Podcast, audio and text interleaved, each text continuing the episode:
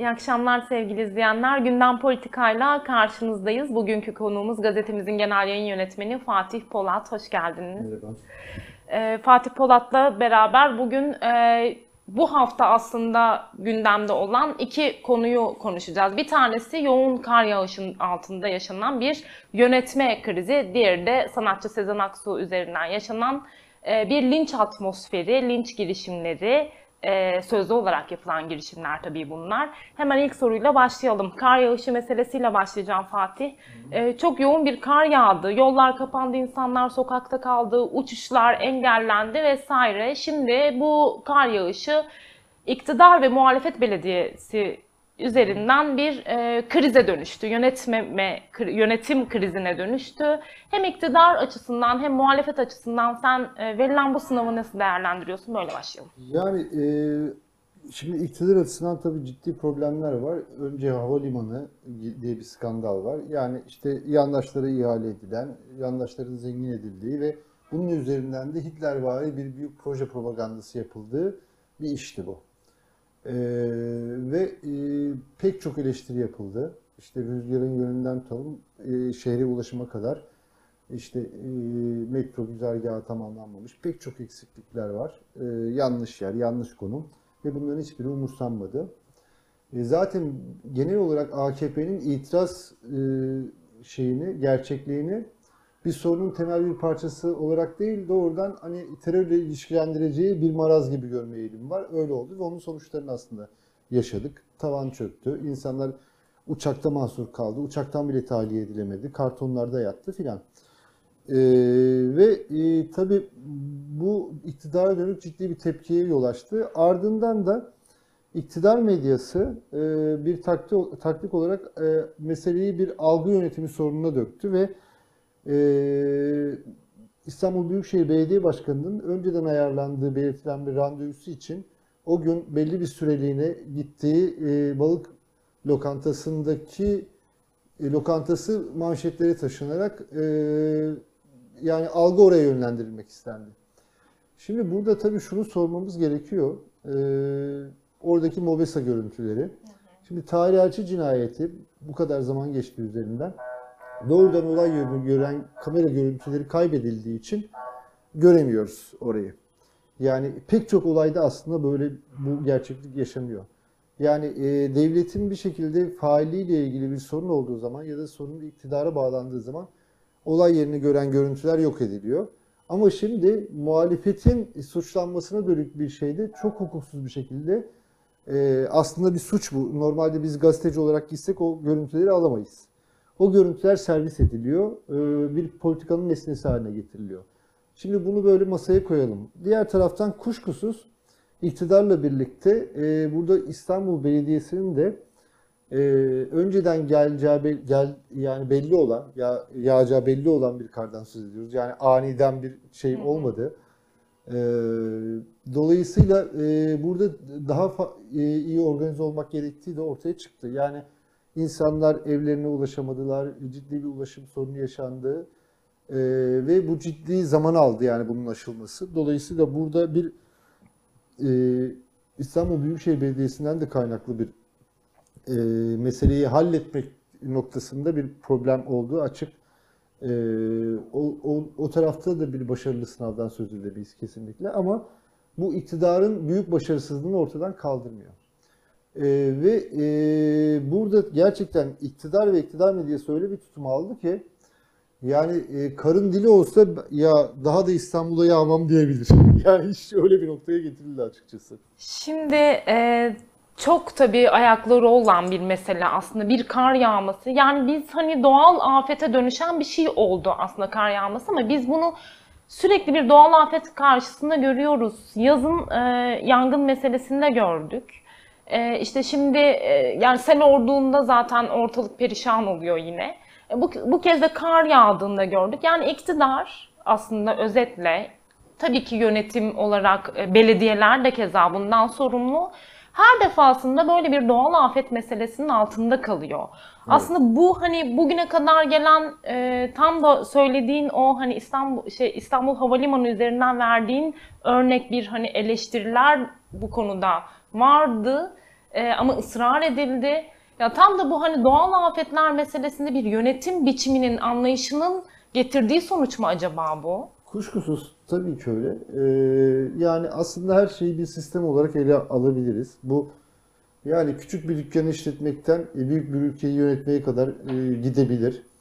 E, nihayetinde e, türlü e, risk olasılıklarını düşünülmesi gerekir. Zaten bunun için hani yönetim kavramı burada bir manaya bürünüyor. Yoksa yönetmeye ne gerek var yani? Hiçbir risk payı düşününce ama şu ortaya çıkıyor. Biz de depremlerde de başka şeylerde de insana dair olan, insanın mağduriyetiyle ilgili olan meselelerin tırnak içinde bu artık e, geçmişte kalmış bir maliyet kalemi gibi görülüyor. Mesela eskiden iki kutuplu dünyanın belirlediği, Türkiye'de sosyal kazanımların korunduğu, özelleştirmeler öncesi dönemde diyelim karayolları örgütlenmesinden tutun pek çok şeye kadar Türkiye'de belli altyapılar daha güçlüydü. Hatta bunu yaşadığımız pandemiye kadar bile götür, gidebiliriz. Şimdi hıfzı sağ olsaydı muhtemelen Türkiye daha erken aşıya kavuşmuş olacaktı. Ama tüm bunların yahut da işte e, kur dalgalanıyor, e, bu kağıt fiyatlarını ikiye katlıyor. Dolayısıyla bu okur içinde gazete çıkaran bizler için de ciddi bir sıkıntı manasına geliyor. Çünkü ne oluyor? İşte kağıtta özelleştirme, fabrikaların kapatılması, dışa bağımlılık gibi sorunlar var. Dolayısıyla bunların hepsi aslında bir sistem meselesi olarak birbirine bağlanıyor ve bunların önceden e,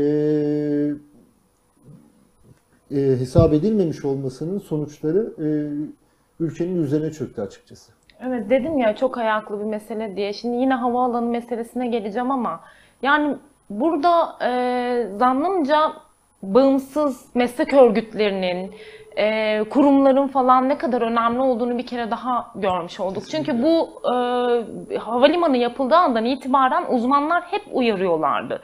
Yani e, pilotlar uyarıyordu uçuştan başka şeylere kadar ama şimdi dönüp baktığımızda yine burada bir rant Tabii, görüyoruz. tabii, zaten- Yine, yine Beşli Çete'nin adını görüyoruz Cengiz Limak, Tabii tabii, Colin. tabii ki. Yani tam o nedeni, nedenle şimdi işte kar değil kar hırsı felç etti diye biz de öyle manşetlendirmiştik bu e, aslında bu sonucu.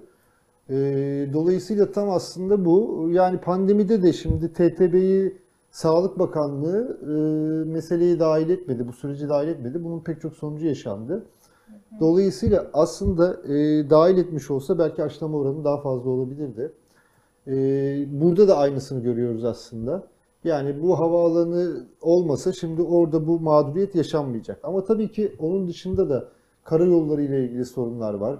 İşte şehre ulaşılamıyor. Şehre ulaşılamayınca ne oluyor? İşte e, sınırlı miktardaki çünkü ülkenin önemli bir nüfusu İstanbul'da yaşıyor. E, hallerdeki gıda şey fiyatları arz talep ilişkisinden doğru fırlıyor. E, dolayısıyla pazarlarda bile mesela e, dün bir arkadaşımla konuştum. Bulunduğu yerde pazar fiyatlarının yani meyve fiyatlarının pazarda arttığını söylüyor. Çünkü neden? İşte bu arada gelen miktarın azalmasıyla ilgili bir sonuç aslında yaşanan. Evet, aslında her şeyin faturasını galiba yine biz yaşayanlar Evet. görüyoruz.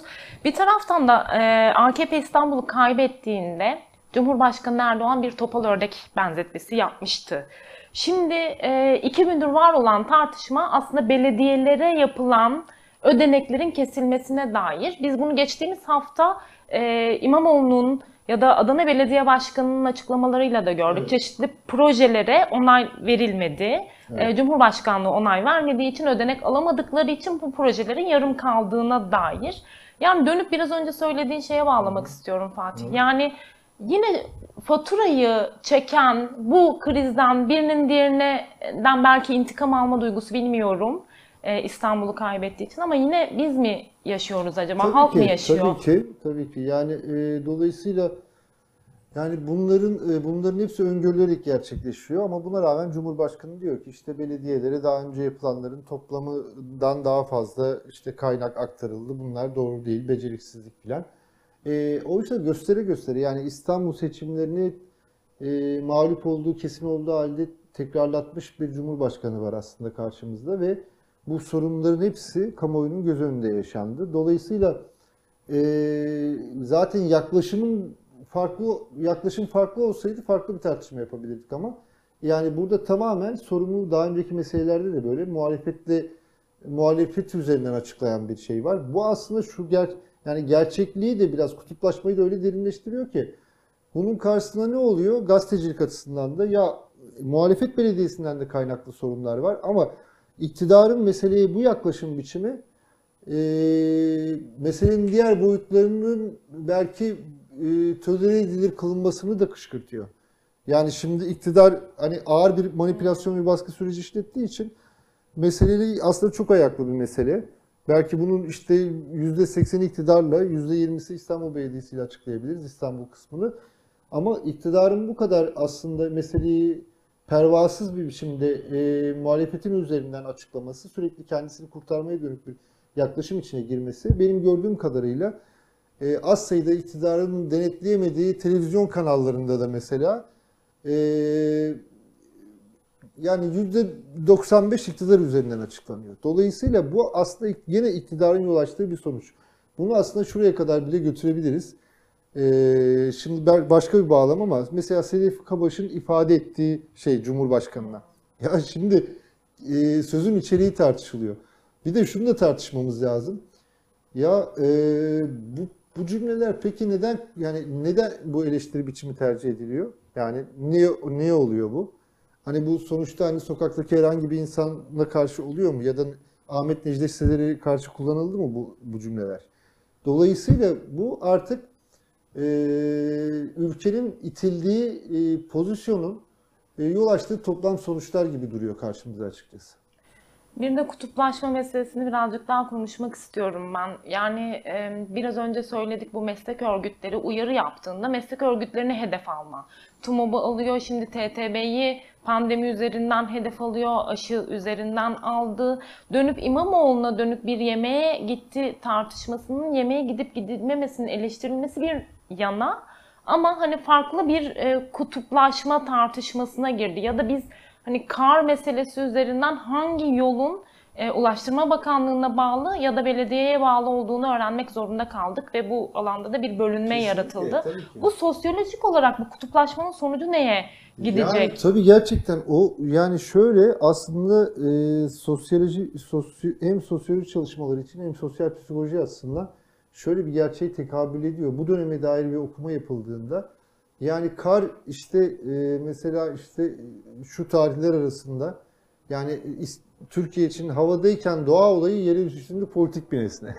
Öyle yani çünkü aşağısı o kadar kutuplaşmış durumda ki yani kar bile canını kurtaramaz. Yani dolayısıyla böyle bir hale getirildik diye düşünüyorum. Biz de onu temizleyip ayıklamamız lazım tabii. Gerçeği ger tamamen hakikati bütün boyutlarıyla sadık olarak okura aktarabilmek için yani bu kadar ağır kutuplaşma ortamında iyi bir gazetecilik yapmak da Bu gerekiyor ağır tabii. e, kutuplaşma ortamında zaten bir algı karışıklığı oluyor Kesinlikle, herhalde. ki, Örneğin tabii ki. hani bir yemeğe gittiğinin doğru mu, gidebilir mi bir insan? Acaba gitmese miydi ya da bir sahiplen sahiplenme göstereceğiz orada diye yanlış bir politikayı savunma Bir bu- durumlarına Üstelik bunlar yani itibardan e, tasarruf olmaz diye propaganda etmiş, manşetler atmış bir cephe söylüyor bunu.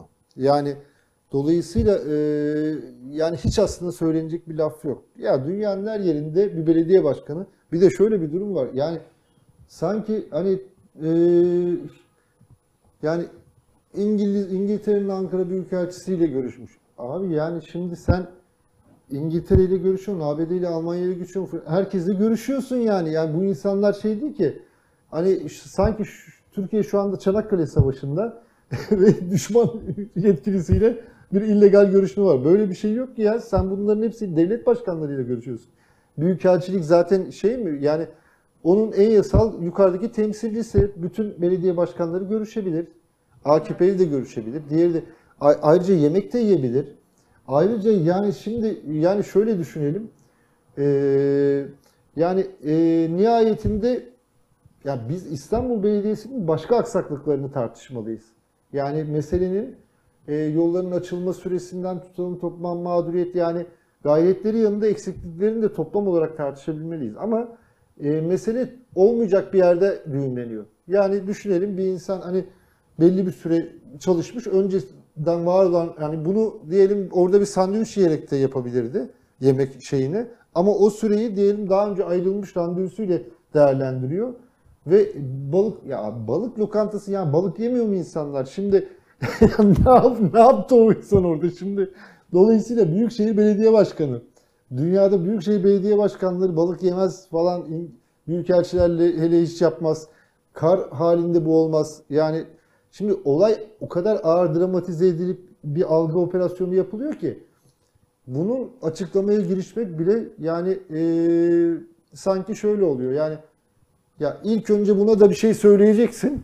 Ondan sonra da derdini anlatacaksın. Kutuplaşmanın Tabii. getirdiği baskı Tabii şeyi tabii ağır bir herkese baskılanma yaratıyor. Tabii, ki. Ya elbette. tabii ki gider. Tabii ki yemek yer. Ya biz başka bir şey konuşalım. Ee, mesele şu, şu mudur yani? O saat içinde mesela e, eğer İmamoğlu e, o yemeği yemek yerine mesela iki yumurta bir sucuk kırıp yeseydi e, mesele kar sorunu çözülecek miydi? Ya kar sorunu kar sorununda Büyükşehir Belediyesi neleri yapamadı onları konuşalım. Yani dolayısıyla burada Ya ağır bir neden bir var. koordinasyon Tabii. kurulamadı Kuşkusuz, iktidarla tabii ki, tabii ki. muhalefet belediyesi arasında. Şimdi e, yine bir kutuplaşma meselesi olarak karşımızda duran bir Sezen Aksu tartışmasına gelmek istiyorum ben. Sanatçı Sezen Aksu Erdoğan e, tarafından aslında e, Bahçeli'den hani o kanat e, o kanat tarafından e, bir hedef gösterilmişti. Ama biz önceki akşam dün akşam Erdoğan'ın konuşmasında Erdoğan'ın aslında kastım dilini koparırız sözünden kastım e, Sezen Aksu değil dedi. Türkiye'nin değerli bir müzisyenidir diye. Evet, bir, bir dizide övgü e, evet. verdi. Bir kazanım mı? Yani toplumsal muhalefetin kazanımı mı acaba bu? Ben şöyle okudum. Her kuşun eti yenmez mesela serçelerin diye. Şimdi tabii ki iki boyutu var. Bir e, muhalefetin, toplumsal muhalefetin, sosyal medyadaki canlı tepkinin, aydınların, sanatçıların ortaya koyduğu tepkinin ve e, şey hiç eğip bükmeden Sezen Aksu'nun çok sağlam bir şekilde e, yanıt vermiş olmasının. Yani bu çok önemli bir şey ve e, bunlar bir kere artık Sezen Aksu'nun o e, şarkı sözlerinin içeriğiyle içeriği şöyle bir şey ortaya koydu. Artık ona gelebilecek herhangi bir şeyin failidir o sözün sahibi. Ve e, tam o nedenle de dün gece Cumhurbaşkanı o toparlama konuşmasını yaptıktan sonra o aktörler o mesajlarını silmeye başladılar. Sabaha kadar onunla uğraştılar yani. Evet yani bir e, teslim olmama durumu söz konusuydu aslında Sezen Aksu'nun ama bunun dışında da müthiş bir sahiplenme Tabii, durumu tabii da ki kesinlikle toplam bir şey var. Kazanımdır bu aslında. Aslında- Aslında adım attırma halidir. kimsenin kimseye sahip çıkmadığı bir atmosfer, iktidarın e, kendisine dikensiz gül bahçesi yaratmaya çalıştığı bir atmosferde hani sanatçısından e, pek çok kesimine kadar siyasetçisine, akademisyenine vesaire bir Sezen Aksu'ya sahiplenme durumu oldu ama bu galiba e, bu hani bardağı taşıran damla diyeceğim Tabii şey ki. iktidar içinde de bir Bir huzursuzluk insanlar yarattı. şunu bil tabii ki. Şimdi e, ya mesela şunu söyleyeyim. E, mesela Fehmi Koru dün bir televizyon programında eski bir yayın, bu olaydan hemen sonraki bir yayını tekrar ettiler belki. Denk gelmiştim. Orada söylüyor yani e, sonuçta dini bir gazetenin başyazarlığını yapmış bir isim. Ya bu sözlerden nasıl dinsel bir içerik çıkarıldı onu az, hala anlamıyorum diye eleştirdi. Bu, o da ya pek çok kesim aslında bunu söylüyor. Ve şimdi mesela daha rahat söyleyebiliriz. Bunu üç gün önce söyleyemezdik ama insanlar biraz şunu da hissettiler açıkçası. Şimdi Hrant Dink'e yapılanlar, o yazısından sonra e, yargı sürecinin işleme biçimi, sürekli hedef haline getirilmesi, iktidarın hedef haline getirmesi, Kerençsizlerin o e, Ergenekon'da öne çıkan avukatların gidip o mahkeme önlerinde Hrant'a karşı eylemler yapmaları. Cinayet böyle böyle geldi Hrant Dink cinayeti. Yani hedef gösterile gösterile işaret ede ede kırmızı pazartesi gibi Marquez'in yaşandı. E, dolayısıyla insanlar bir büyük tedirginlik yaşadılar. Bir de ne deniyor?